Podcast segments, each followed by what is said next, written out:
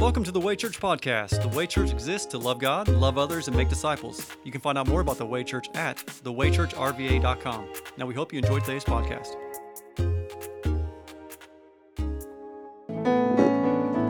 Amen, amen. Church, I'm going to ask you to remain standing as we hear God's word this morning. I'm going to ask Fred to come on up as we prepare just to worship through his word.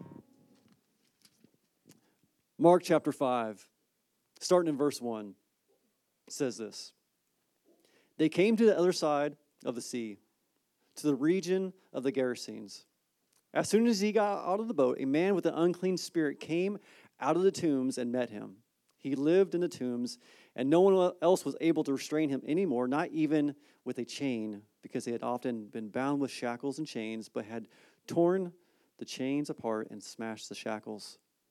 No one was strong enough to subdue him. Night and day among the tombs and on the mountains, he was always crying out and cutting himself with stones. When he saw Jesus from a distance, he ran and knelt before him, and he cried out with a loud voice, What do you have to do with me, Jesus, the Son of the Most High God? I beg you before God, don't torment me. For he had told him, Come out of the man, you unclean spirit.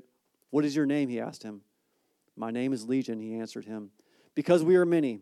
And he begged him earnestly not to send them out of the region. A large herd of pigs was there, feeding on the hillside. The demons begged him, Send us to the pigs so that may we, we may enter them. So he gave them permission, and the unclean spirits came out and entered the pigs. The herd of about 2,000 rushed down the steep bank into the sea and drowned there. The men who tended them ran off and reported it in the town and the countryside. And the people went to see what had happened. They came to see, they came to Jesus and saw the man who had been demon possessed sitting there, dressed and in his right mind, and they were afraid. Those who had seen it described to them what had happened to the demon possessed man and told about the pigs. Then they began to beg him to leave their region. As he was getting into the boat, the man who had been demon possessed begged him earnestly that he might remain with him. Jesus did not let him, but told him, Go home to your own people and report to them how much the Lord has done for you and how he has had mercy on you. So he went out and began to proclaim in the Decapolis how much Jesus had done for him, and they were all amazed. Father, we thank you for who you are and still the God of miracles. Lord, we thank you for Jesus, the one who has all authority on heaven and on earth. That Jesus, that still is the one who's changing lives even today. As we've seen then, we see now, and we know that you are faithful, and we'll see tomorrow, the next day, into eternity, Father. You are the change maker. We thank you for what you have done and what you're doing. We just ask that you lead us in this heart of worship this morning. Let you be glorified, magnified, and as we focus on you, Bring us closer to yourself. Build our faith. We thank you, Father. We pray this in the name of Jesus. Amen. Well, church, you may be seated as you have seen by now. We're welcoming the Fix Ministry, who we have began a partnership with, and we want to continue to come alongside them well. And what you don't know is this is Fred Weymouth. And so Fred is the pastor there at the Fix Ministry, also the executive director, but he's also, they have also planted a church recently called the Fix Chapel. And Fred, they meet on Saturday nights, right? You guys yes. meet on Saturdays. And so they're located in Tappahannock. But God has done an amazing work. And you're going to hear some of those stories this morning over the years and continues to do amazing work in growing this ministry and expanding God's kingdom. And the gospel is going forth and lives are being changed. And so you're going to hear some of that this morning. And what you don't know is Fred and I have been friends now for years. And so I've been really excited this. So we've been planning this for months. And just so excited because the friendship I have with Fred and with Will, and just a really great friendship and partnership. So, no doubt you're going to be blessed. God's going to be magnified. And so, Fred, we can't wait to hear from you, brother. Thank you. Good morning, church. I um, want to thank y'all for having the fix. We are always uh, grateful that we're able to come and gather with the local church. Um, I'm going to tell you a little bit about our ministry. Uh, we're going to go into um, a testimony, uh, if you would allow us that. It's going to be a great time of fellowship. And then uh, the most important thing is we're going to get in the Word of God. I, um, I want you to know my wife is at home. Uh, she is in the middle of getting her master's degree. Uh, she had about uh, three weeks worth of homework that she had to get done today. Um, so she sends her, her love and her blessing as well. And, um, you know, we, uh, we got started in uh, Shockoe Bottom. My wife and I were both homeless um, at, a, at a time in our life, drug addicted, um, alcohol, y- you name it. We um, had lost everything in and out of sleeping in the backs of cars and in hotel rooms and other things. Um, so uh, when when we had this encounter with Christ, it changed not only changed ourselves, but it changed the dynamic of our relationship. Um, so, at a period of time uh, through that, we ended up in downtown Richmond. Um, I would set up a music stand such as this um, with a little uh, pull behind speaker with a little mic, and would just um, preach. And out of that birthed this ministry. We, uh, we now uh, shepherd is uh, the Fix Ministry. We have a men's facility and a women's facility uh, where people come, uh, live with us for a year to a year and a half, and we disciple them through the Word. Um, I would tell you, uh, secular world would call it recovery. We call it discipleship. Um, we believe that the answer is the gospel. Uh, we believe that Christ is the answer to addiction. Uh, we do not buy into the secular worldview of addiction uh, where it is a disease. We believe that we're all um, sinful, right? There's not one righteous, no, not one. Uh, and without Christ, we love our sin, we love ourselves more than we love anything else. Um, so that's what we uh, teach at the Fix Ministry. Um, I'm grateful for the worship team that was up here uh, Pastor Will and Pastor Mike and uh, Andy um, and James. Um, thank y'all. Um, so that's kind of the crux of, of our ministry. Um, we also now have a transition home for men.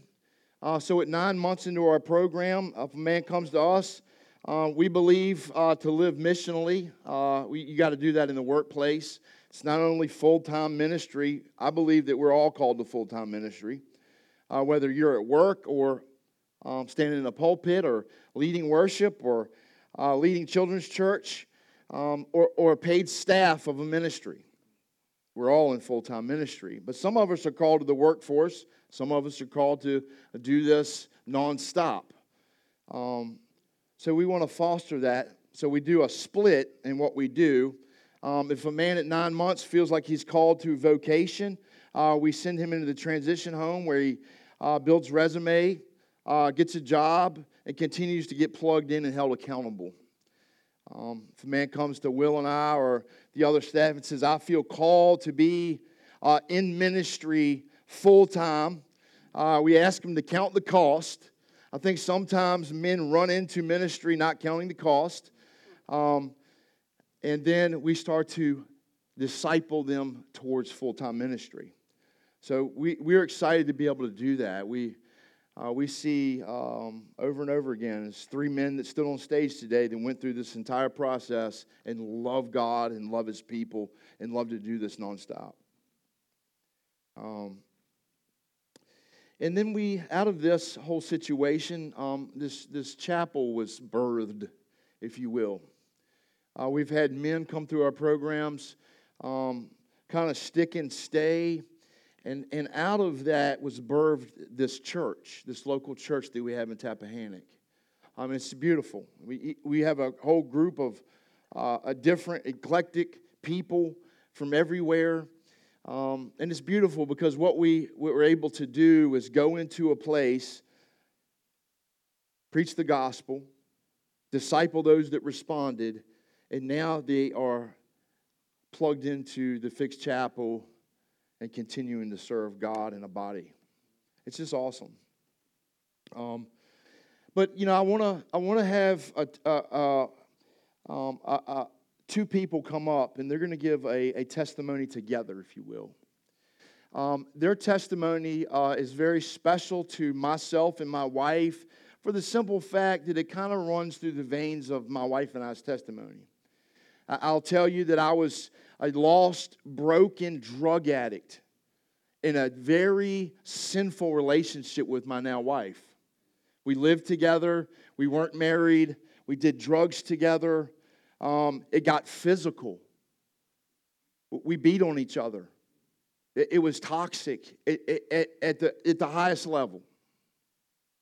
But see, she went somewhere and had an encounter with this Christ fellow, right? I, I got uh, from behind a Valero sleeping on cardboard boxes and got plugged into a local church, and I met this man Christ. And then God, God kind of brought us back together a couple years later, actually. And then all of a sudden, we had this desire to honor God and please God with a marriage instead of just living in fornication and debauchery. And then it was just like two different people. We had to learn each other all over again. Neither one of us had been in a relationship our entire lives sober. And it was just this beautiful, beautiful testimony to the power of God and what He can do. So, quickly, if, if y'all would, um, I'm going to introduce to you a, a married couple uh, Ryan and Amanda. And what I, what I want you to know is, is they both came into our programs. One went to the women's facility, the other one went to the men's facility. And we've been able to watch God restore what the locust tried to devour. Amen. Um, so, y'all come on up here. Um, it, anytime you're dealing with relationship, it's hard, guys. We, you know, I scratched my head. I said, "Is this going to work?" Right? Having the husband in the men's home and the women, the woman in the women's facility. But but but God knows best. Amen. So y'all y'all give them a few minutes. I know it's hard to get up here and talk. Um, but God is going to get the glory. Amen. My name is Ryan. Here you go. Here you go. Oh, thank Mm-hmm. Ryan. Um, my family didn't have a background of drug use, really, but um, uh, and my mother, she never even touched a drug, so I can imagine how they couldn't get their head around why I had such a problem. Um, but it started when I played football and I got I hurt my knee, I tore my meniscus, and the doctor prescribed me painkillers. Um, that was my tenth grade year. Um, but my mother, she kept that prescription, so um, she regulated that. But then my 12th, 12th grade, I tore meniscus in my other knee. Um, and somehow I got that bottle. I guess I was persistent. I, I don't know. But that didn't turn out right because I I abused it, and um, after that, took me on a long eight year uh, binge. Uh, first with opiates, but after that, it's soon to come uh, anything I get my hands on. Um, so my mother, she wanted to put me in a program. That was my first faith-based program uh, when I was 26. Um, but even though my mom, she wanted me to go to a program to get clean off of drugs, God had his own plan. Because in that way, he brought me to him. Because out in the world, I was dead in my sin. I did not know who I was, didn't recognize myself anymore. But when I became saved and I got to Christ, I began to be different. When in the world, I, everything I touched, I destroyed. Um, man, but when I came in the program and beginning to be obedient to His word and apply it to my life, I began to see that His promises were real. And uh, instead of being deaf to everything around me, I began to speak life. Um, and I felt like I had life inside of me. Um, and His promises was really real because being obedient, I found my beautiful wife at the program. Um, uh, and then we we we dated in the church, um, like we are supposed to. Uh, and then eventually we got I proposed, um, and we was there for a little while. And then we we left. Um, I guess we we tried to do it our, on our own. Um, uh, but soon we begin to have little compromises and justifications. We stopped going to church.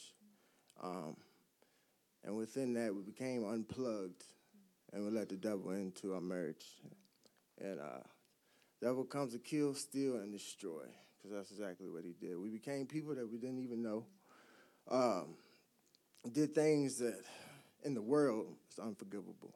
Um, until it came to a point that we just we couldn't take anymore. We we weren't who we first fell in love with and married. Um, and just being in the world, you I, I realized you have to you have to force things. Um, I tried to flip, twist, do everything I did to make it work, but I know God gave us each other because it was just given. We laid each other in front of our paths, so I know that was God given. Um, but since when I we, we we had to just get out the situation so I, be, I went back to that program that I was at, and she came here uh, soon after, um, so we could have that, that time apart to heal from the things that we did to each other. Um, and God is good.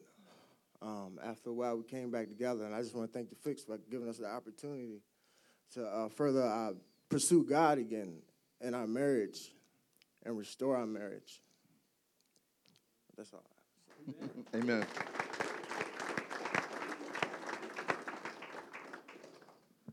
My name is Amanda. Um, kind of just a little bit about myself. I I kind of grew up in a dysfunctional household. I didn't have a dad growing up. Um, my brother kind of raised me because my mother worked three jobs. Um, and so I began using at 12. Uh, I got prescribed uh, medication and and it, that began my journey in, in, drug addiction. And it got so bad. Um, so I was 16, tried heroin for the first time, and I was addicted to cocaine by that time. and I, I had twins when I was uh, 18, and raising babies, a baby myself. Um, then my brother ended up passing away, and it, my addiction was so bad at this point. When my brother passed away, um, my mother also bought me a grave um, because she was prepared to bury me and so that's that's kind of how bad it was. But um, like my friend Cheryl says, I'm, I'm not going to focus on the bad stuff. I'm going to get to God's redemption. I went through a program, um, the same one he went through in 2016, um, and I thrived. I um, the Lord changed me. I had knew who the Lord was, but I didn't know the Lord. You know, I knew there was a God, but I didn't know Him. Um, and I had met the Lord there, and I met myself there. Um, but then I started to lose sight of, of the Lord and kind of focus on um, me and putting myself on a pedestal and things like that. And um, so it, it got it got a little difficult. But in you know in, in the mix of that, I met Ryan. We began dating, um, and then when he proposed, I, you know everything, I you know everything changed because I never. I, I mean, he was like the perfect date. Like he, I never thought. I was like, what is wrong with him, Lord? Because something's gotta be wrong with him. I was not used to, you know, a good guy, and and um, so I, I thought this is this is gonna be a bust, you know. But the Lord showed me that you know true love is possible. Uh, I never saw myself worthy of love, ever. I never ever thought that anybody would get down on their knee and ask me to be their wife. Never.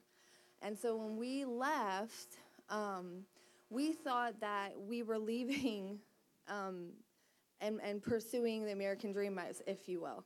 Um, I had a good job. We, you know, we, we really did try, but but the the compromises um, took over our marriage, and like he said, uh, things just got bad. Things were bad.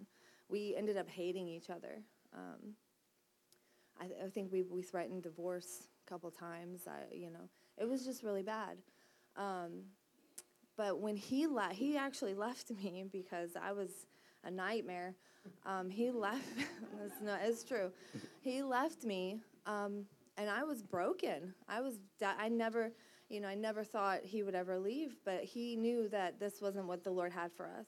And and somewhere inside me, I did too. But the enemy had taken over my mind. Um, but I followed him. Um, that's the first um, time my husband really led um, us the right direction in our sin. You know, uh, he he led us out of it because I followed, and and then here we are. He we spent some time apart. He him there, I here, and um, and it's been. I, it's been amazing. It was really hard being apart from him, but the Lord was working in that. Um, and I just kind of, I just want to share this because this this was something my maid of honor said at our wedding. Um, that my my name Amanda means worthy of love, um, and my whole life I felt unworthy of love. And Ryan's name actually means King of Kings.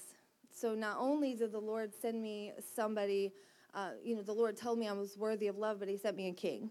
Um, and so that that's you know the Lord has just done so much in our life through the fix like he's used the fix in our life to, to bring us back together to he's called him to be the king of our marriage and you know and it's just it's beautiful i, I can't i'm grateful so.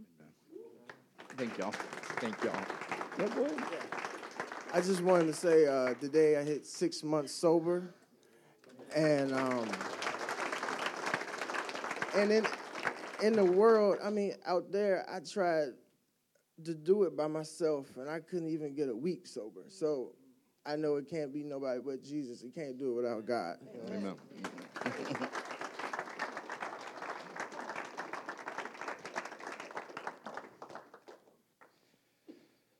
Hey, thank y'all for listening. Um, you know, to fix, we, uh, you know, you know, one thing that the Lord pressed upon my heart early was, um, as my wife and I were downtown doing this, this, um, this outreach, right? Um, it, it was important to me because you know I was homeless for a long period of time, in and out of homelessness, um, Shockoe Bottom, um, Commerce Avenue, in and out of the, the healing place. They had an overnight shelter back then. Tried the program, couldn't follow rules, get kicked out, back in the street. You know, but there were there were many, many, many. Um, I call them uh, Good Samaritan type ministries that would hand you a meal, would give you a piece of, piece of clothing. But you know, that five years that I was in and out of that time of my life, there was no one sharing the gospel. Um, and I can tell you this if you go into homeless camps, um, I lived in them. It's funny, you. You, you, um, you walk back in there and there's tents everywhere and there's a mountain of clothes. I'm, I'm not even exaggerating. I could take you there right now. As high as the ceiling. And then you look around and there's, there's containers and um, there's little bars of soap, um, shampoo bottles, razors, everywhere. Everywhere you look, you know?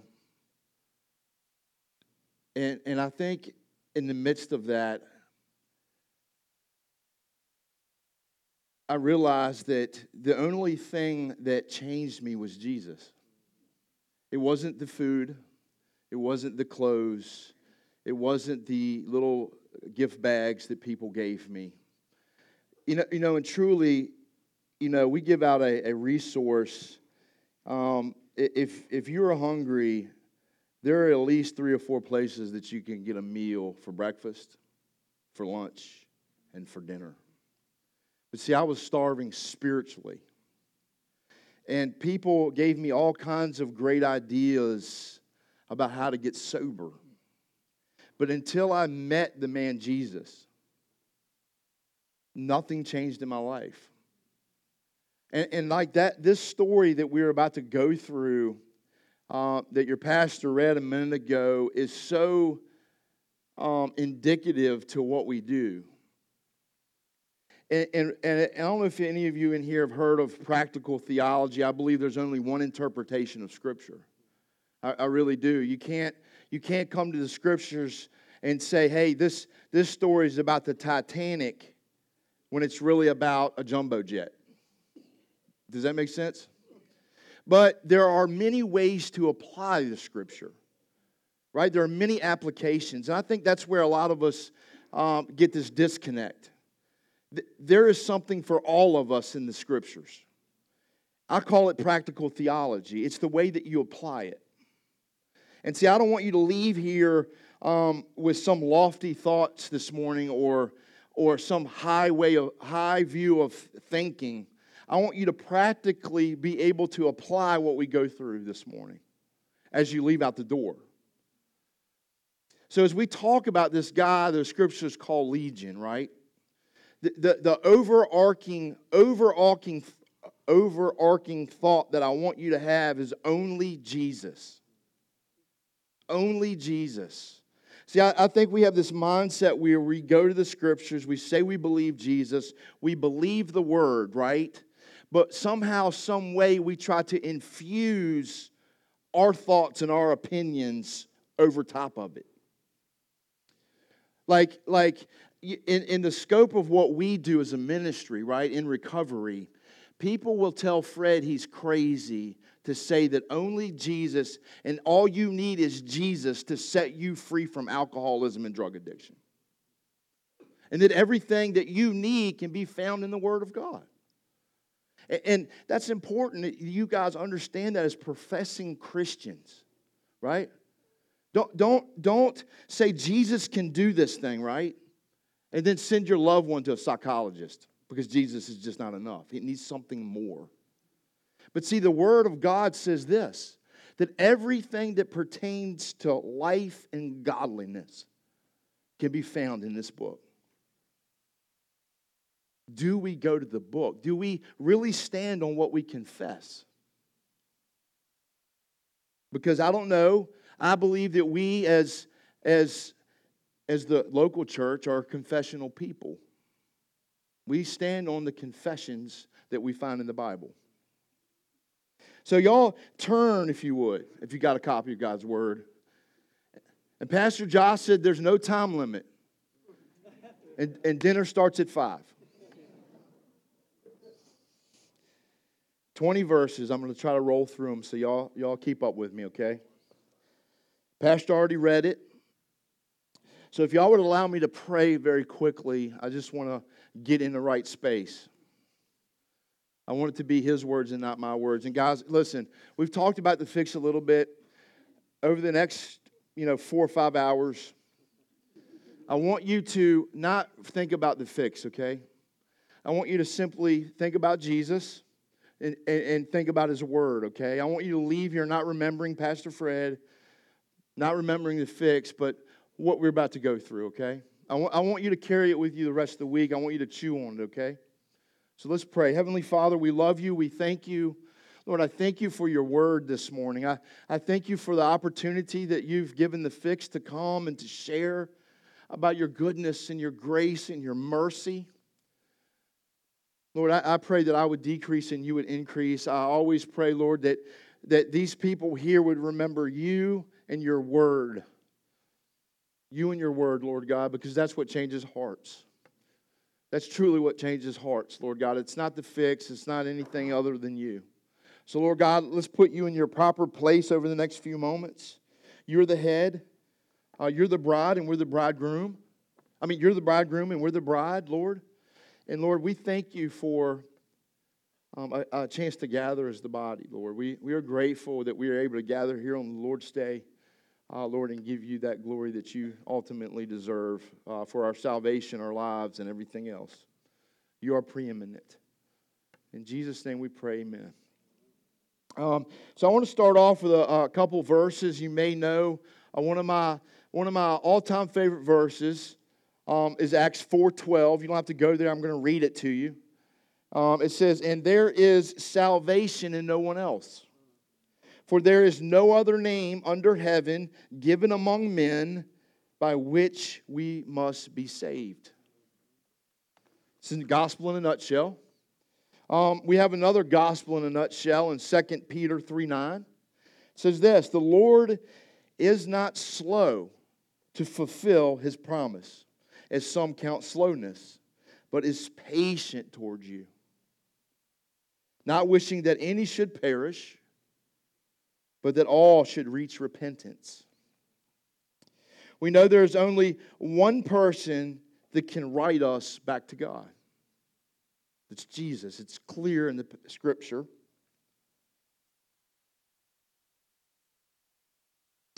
So look, I don't know, but if you if you look around this room, truly look around the room and look in the men's and women's faces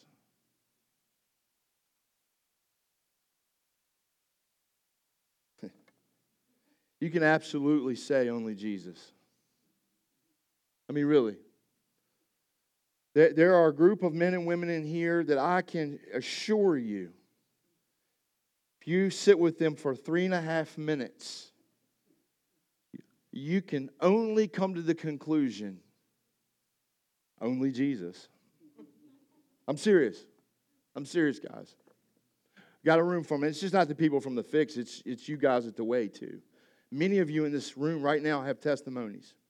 And, and I pray, I pray fervently that, that God would give us the courage and the boldness to share that thing.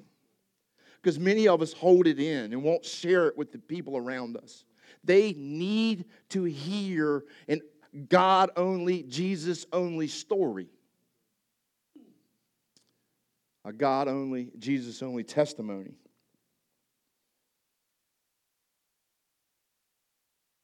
So I, I, here I've got, we all have storms, right, in our life. It's funny, I've, I've heard people say, you know, uh, live in victory, victorious. This is so very true. But if you're a Christian, right, if you are a born again believer in this room, you know that you, have you ever heard you're either in a storm, coming out of a storm, or going into a storm? I, I would argue that that's wrong. If you are a Bible believing, born again Christian in this room, you're always in the storm. You're never out of the storm. It's always a storm.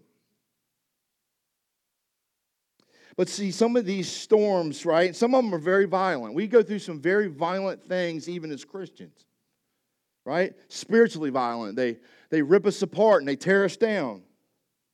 But see, some of these storms, we have to start to understand that we can't, we can't row in this storm in our own might. We, we have to have Jesus. There are certain storms that we are not able to get through on our own. We need Christ and we need His church. We need fellowship. We need each other.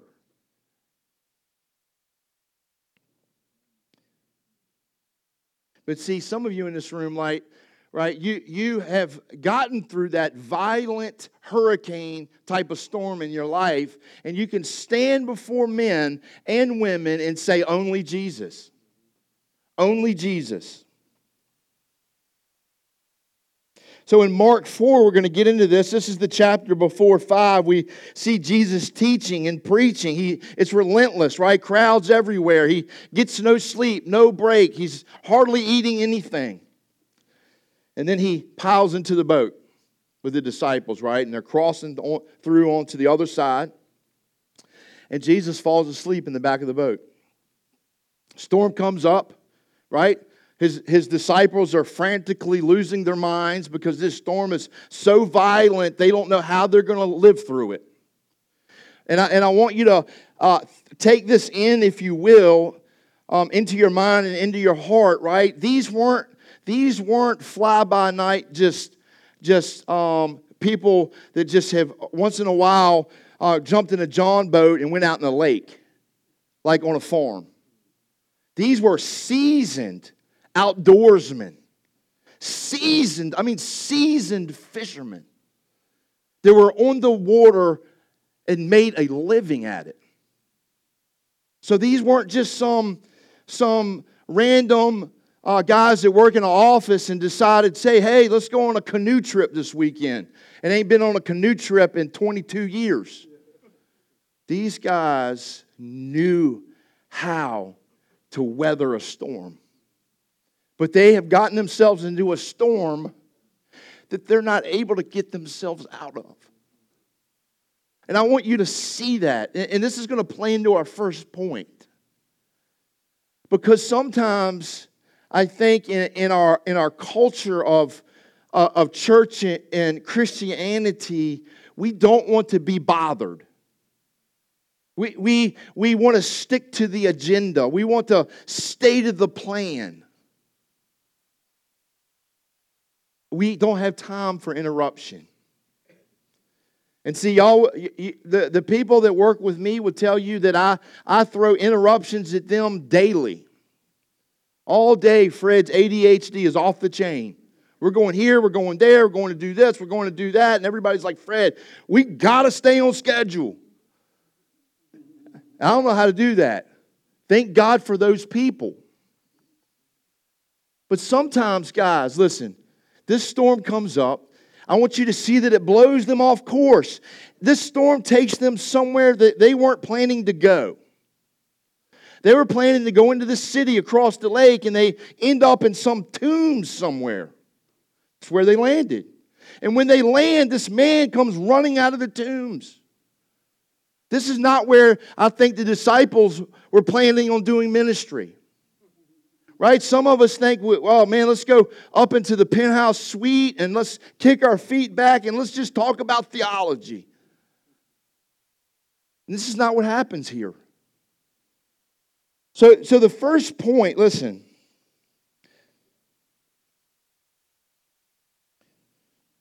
Is a Jesus interruption.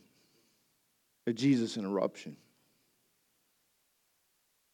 Are we open to being interrupted divinely by Jesus? So, looking at this part of the Gospel of Mark, it really should crush us all. It should. I don't know about you, but I, I want to be a part of what Jesus is doing. Would y'all agree with that? We want to be where Jesus is moving. I don't know about you, but to be a part of an only Jesus moment, we must be okay with interruption. We must be okay with things interrupting our day to day routine and life. See, this is what it is to live missionally right? You, you may go to, you may work at the car wash, you, you may work at the thrift store, right? You may work um, at GNS guys. I'm talking to my guys. You, you may work other places, right? May work in an office complex. You, you may work wherever you work. That's your mission field. That is your mission field. And so when in the, the pattern and the flow of work, right, you have to you have to pay attention because God at all times is trying to interrupt your life so you can speak the gospel into other people. And so when we get in this flow of routine and it becomes check the box, check the box, check the box, go home. Give me me time. I need private time. You is no way possible, guys, listen, as a, as a believer, that you can separate, separate ministry from your personal life. The two are interwoven always. It's a way of life. It's called living your life on mission. And, and we and this is this is so very important. Listen.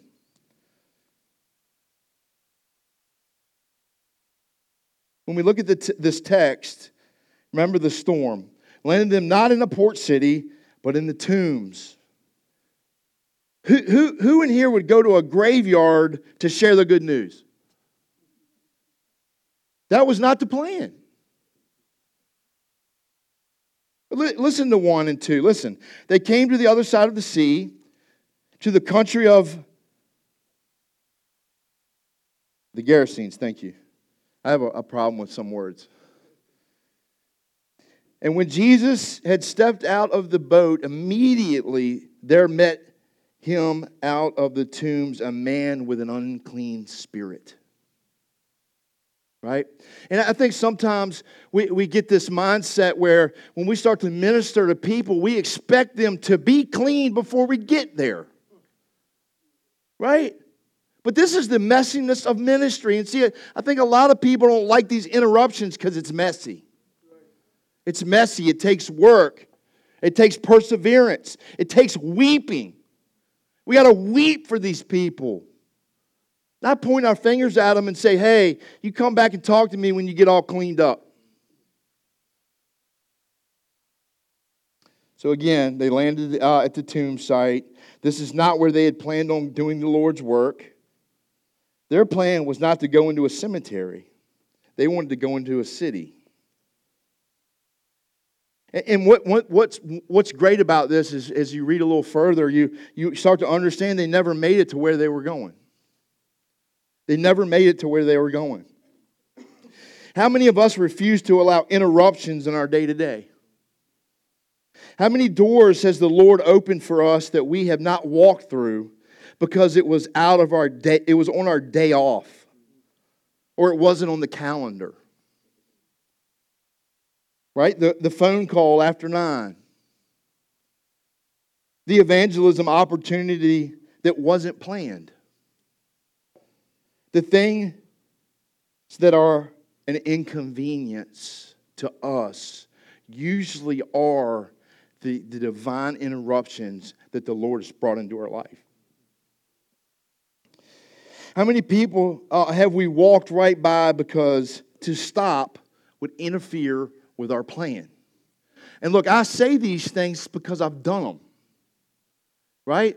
Do street ministry, street ministry. We do street ministry three days a week, right? And I, I will walk right by somebody, right? When the Holy Spirit is nudging me to stop and share the gospel. And I can share you testimony after testimony telling on myself about how these interruptions in my life have been inconvenient and I refuse to do anything. Truly.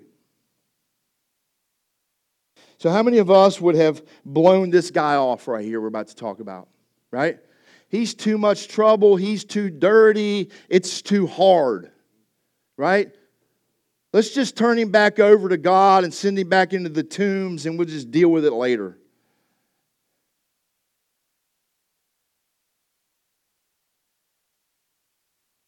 right? To, to stop and share the gospel with this guy could get messy, inconvenient.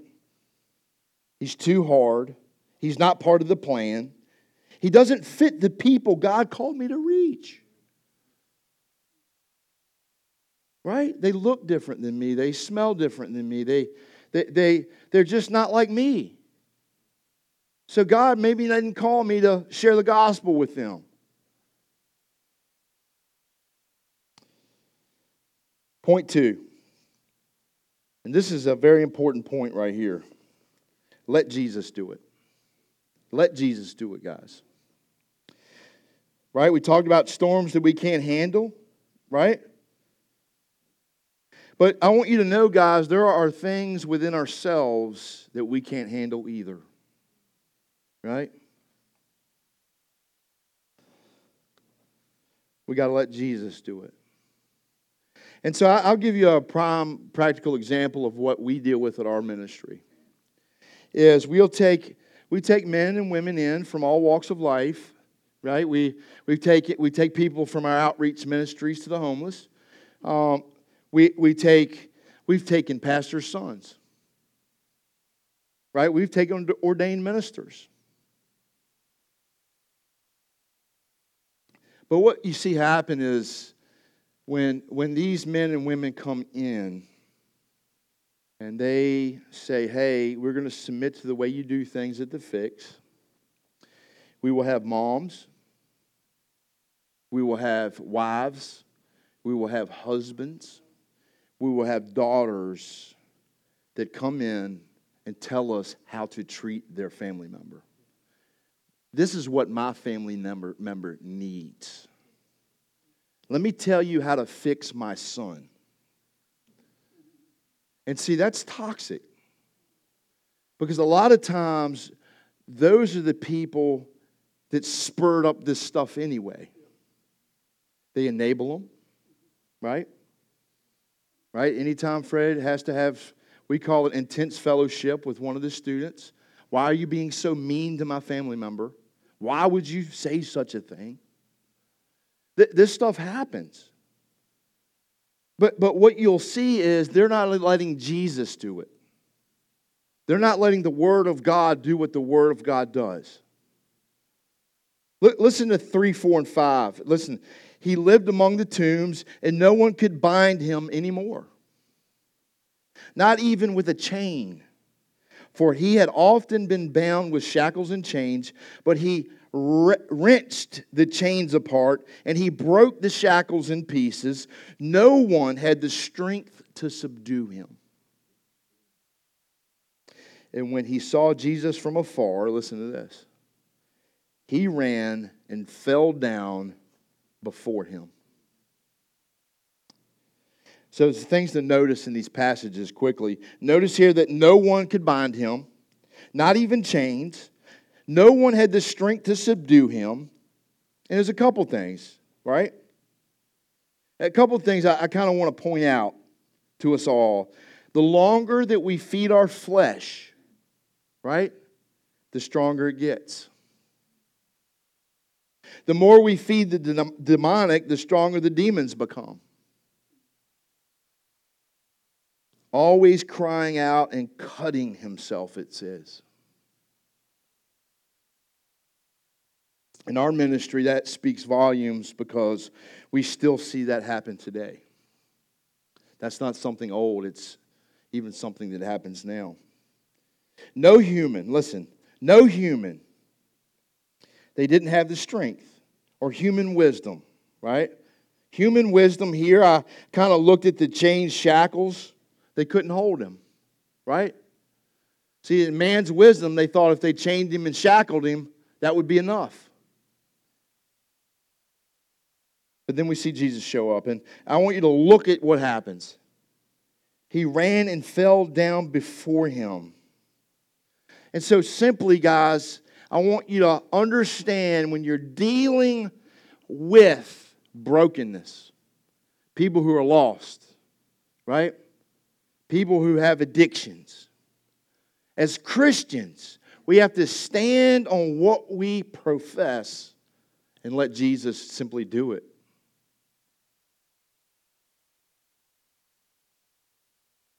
How do we do that? How do we do that? You might say, Fred, well, how do you just simply let Jesus do it? it it's got to be more complicated than that. It is. Because he uses us as a mode to reach these type of people with the gospel, with the word, right? So instead of trying to figure it out in your own strength and your own wisdom, right? Why don't you hit your knees in prayer? I could bring up testimony after testimony about how God answered a praying mama's prayers. The, the mom never relented in her prayer life for their children. Are we applying the Word of God? You have to apply the Word of God into a person's life.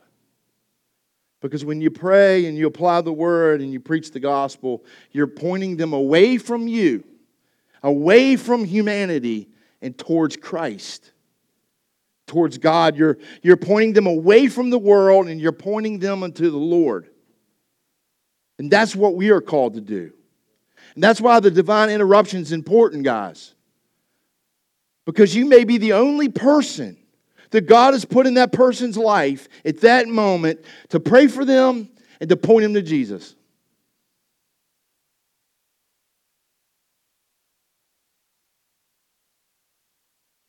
Pray, apply the word, and allow Jesus interruptions in your life. You have a part two. Do y'all know that part where um, uh, Jesus is in the house, he's, he's preaching and he's teaching and he's doing other things, and all these people are gathered into the house so tight. You see these four friends running across a field carrying their buddy who's a paraplegic on his bed to Jesus to heal him. Right? But one thing that sticks out in that passage is very important. Jesus heals the man. He doesn't say because of the man's faith. He says, because of their faith, the faith of the friends that get him to Jesus. That's us. That's us. Do we have faith in Christ enough not to carry him to a psychologist or the doctor to put him on medications, but to haul up that bed and carry it across the field? Not only carry it across the field, but climb up on the roof and tear it off and drop and lower this, this man that can't walk on his own bed in front of Jesus so Jesus can do something with him? Do we have that kind of faith? Do we trust Christ that much?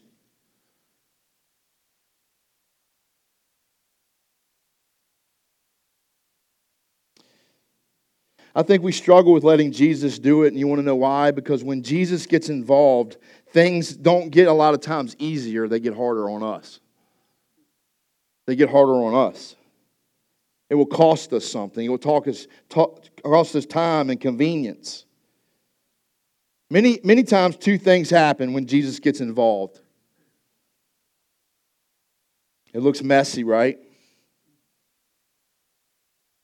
And see, here's the thing when you, when you bring Jesus into a situation, it not only convicts the person you're trying to help, it convicts you too. Right? You, you, you now have to hold yourself to a, a standard that is Christ like. Right? You can't just wantonly live your life in front of the person you're trying to help, right? You, you can't say, hey, say, you can't say, hey, Fred, I need you to help this guy, man. You, they rush him into the fix, right? We open the doors. And then the next week, these same people that are bringing their family member into the fix for drug and alcohol abuse are on Facebook partying it up. You, you, you, your life has to line up. There is conviction there when you bring a man to Jesus because now he's looking to you. Is what you're saying and what you're proclaiming and the person you're pointing me to, do you live that type of life yourself? Right? That's the issue. That's the issue. A lot of times we will not carry a man to Jesus and we will not be divinely interrupted because a Jesus only type situation convicts us too. You tell a man Jesus can do it, but you don't walk that out and live that out in your own life. You just knock the feet out from under Jesus.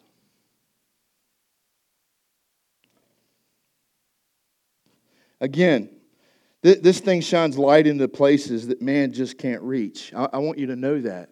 When we look at this legion, right? The light of Christ shines a light into a man's heart that we will never reach.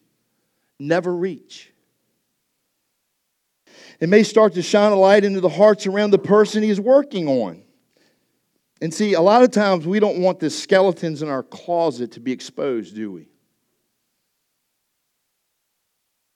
Notice that this man was isolated outside of town, outside of fellowship. Things start to multiply. I want you to know that. When you get outside of a circle of accountability, outside of the fellowship of, of God and His people, right? The sin in our lives sort of multiplies. We start drifting from the church, fellowship, the word, not being a part of the mission. These things multiply. And he begged him in 10 earnestly not to send them out of the country. Right? He starts to beg and cry out it's going to be, it's going to get real messy and real convicting. And, and I want you to see that not in the man legion with the demons, but the people that are around them. I want you to see that in these next passages. Now, a great, listen, a great herd of pigs was feeding there on the hillside. And they begged him, saying, Send us into the pigs. Let us enter them. So he gave them permission and the unclean spirits came out and entered the pigs in the herd, numbering about 2,000. Rushed down the steep bank and into the sea and were drowned in the sea. Again, the way Jesus does things is not the way the world would do it. It's different, it looks different. Sometimes it rubs us the wrong way. We start to interject our human wisdom and our opinions into the situation instead of simply letting Jesus do it. So it's messy. It's messed some things up. It's dirty. I, and I don't know about you, when you look at this story, when you think about 2,000 pig carcasses floating in the sea, that just sounds stinky, don't it? That doesn't sound clean, right? And I think sometimes in ministry we want this nice, clean, well rounded program, right? That doesn't have any serrated edges, that doesn't get dirty, doesn't get nasty, because it's all out of convenience. We don't want to be inconvenienced.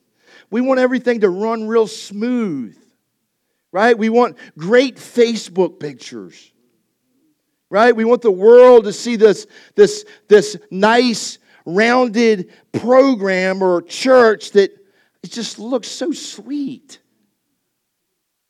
And I don't know about you, but I can't find that in the scriptures. Everywhere there was churches planted, it was dirty and it was nasty. Things happened. Right? I don't know. People died. People got whipped and flogged and stoned.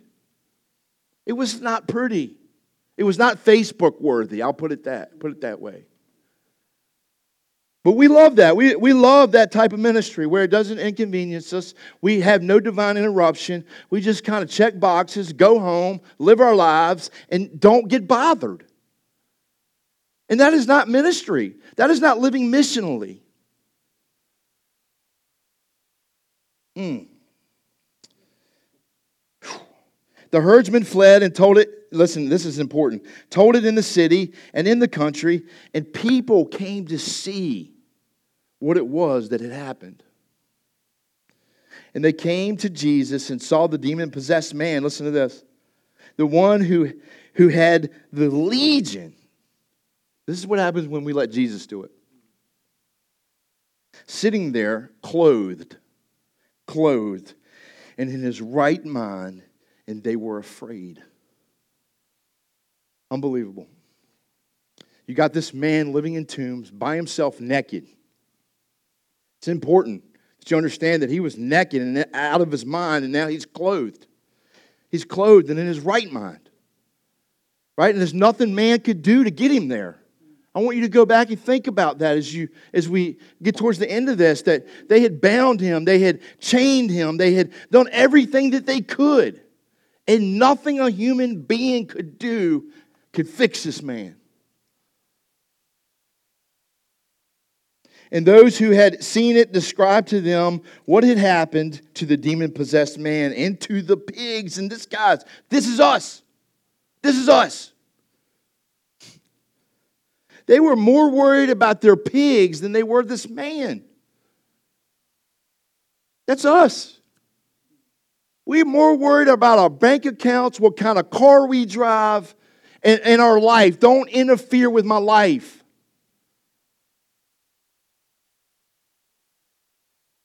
And they be- began to beg Jesus to depart from their region.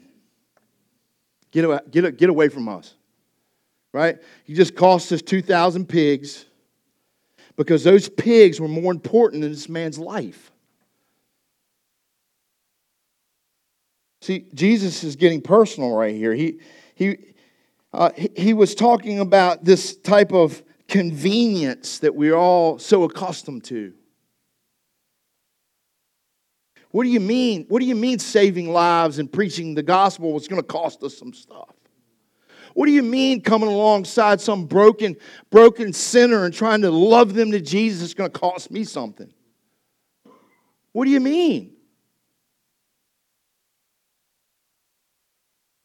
We are comfortable, right?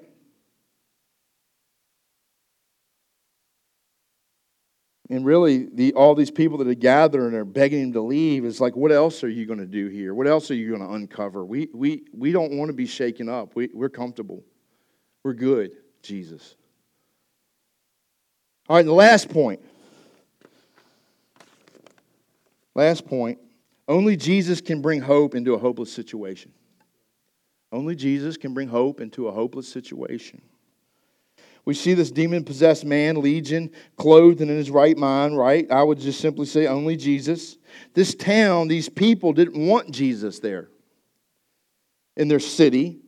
Jesus alone flips people's lives upside down. Verse 18 As he was getting into the boat, the man who had been possessed with demons begged him that he might be with him. Now, I want you to see the two different mindsets. Do you see them?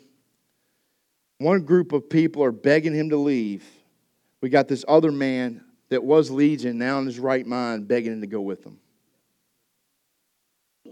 This man had been radically flipped upside down. Only Jesus can completely heal what ails us. Remember that man couldn't do it, chains didn't work.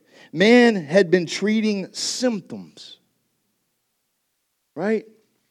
And see, at the fix, we believe that Christ is the fix. That's where the word comes from. It's a play on words, but you know, we're all seeking a fix. That's just not for drug addicts and alcoholics. We're all seeking a fix. But we found our fix in Christ. Christ is the fix. And we believe that. We believe that and we stand on it, guys. Right? So many times in what we deal with, people are simply putting band aids on shotgun wounds. Right? They're treating the outward man and not the inward man. They would tell people in recovery that the help comes from yourself. You can help yourself. It's self help. But it's, it can't be that way. It has to be the gospel. It has to come from without, not from within.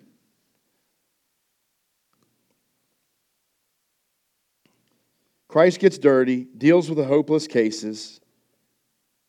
Are we to be like Jesus? This man begged, right, at the first. Y'all remember that?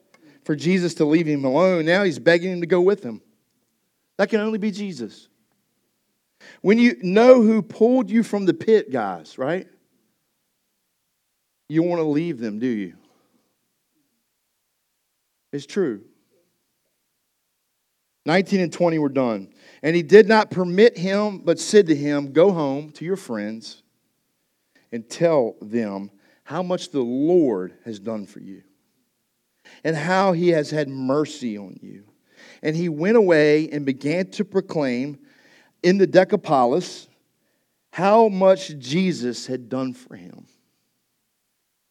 And everyone marveled. When it's only Jesus, you're going to tell people.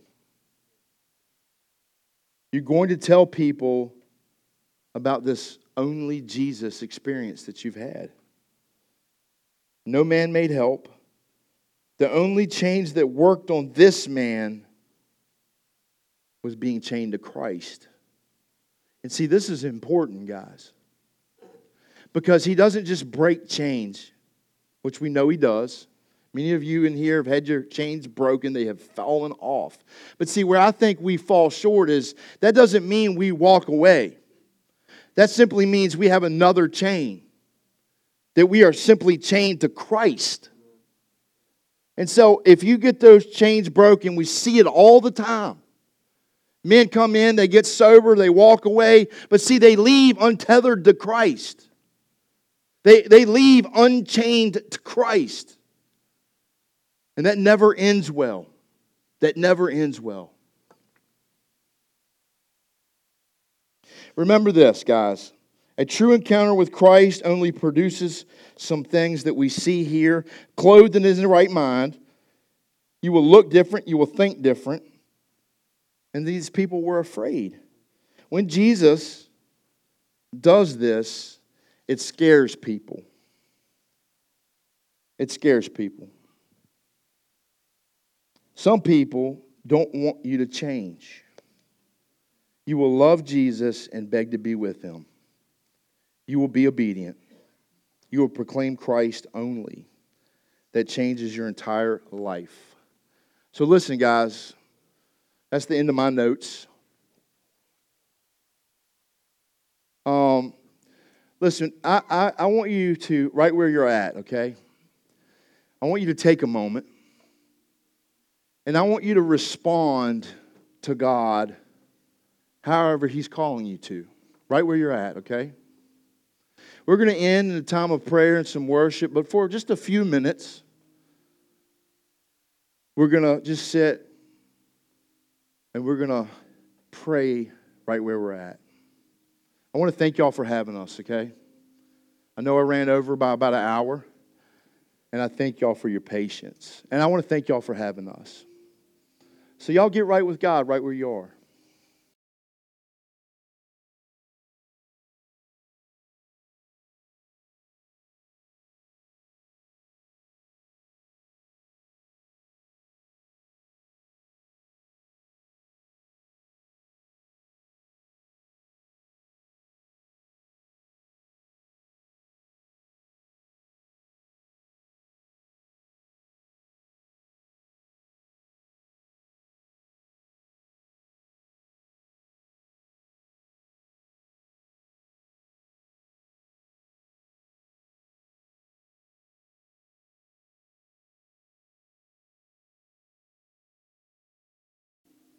Gracious Heavenly Father, we thank you for the reminder that it's only because of Jesus. And that's it.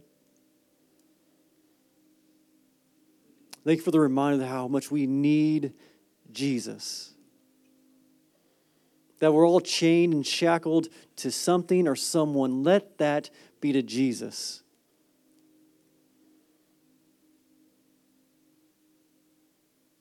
Thank you for rescuing us out of the muck and the mire and the messiness of life. But Father, right now we thank you for the reminder that you've rescued us into the messiness as well. Help us be more like this beggar who begged to come to Jesus, and less like the others who were bothered by Jesus. Lord, as we spend this time in your word and prayer and worship, remind us on where you've brought us from and through, and remind us that you're not done yet. Father, we thank you for your saving power, your amazing grace, the rescue that you rescued us from our sin, and you brought us from death to life only through Jesus, only by the power of your Spirit that you've brought us to where we are as followers of Jesus. And so, as we respond in worship, I pray you generate a heart posture, a spirit enabling power of worship out of response of who you are, what you've done, and what you're doing, because only through Jesus that we're even able to stand here before you today. And we know you're not done yet. So lead us in worship. May you be pleased and honored and glorified by our heart posture in worship as we pour out our hearts for you. As we remember, because you loved us, now we're able and enabled to love you. We thank you, Father. We thank you for the name that's above every other name, the only name that man will be saved. That is the name of Jesus. We all pray everything in that name. In the name of Jesus. Amen. Thank you for listening to the Way Church podcast. If you would like prayer or if you'd like to talk to someone about a personal relationship with Jesus, please contact us through our website at thewaychurchrva.com.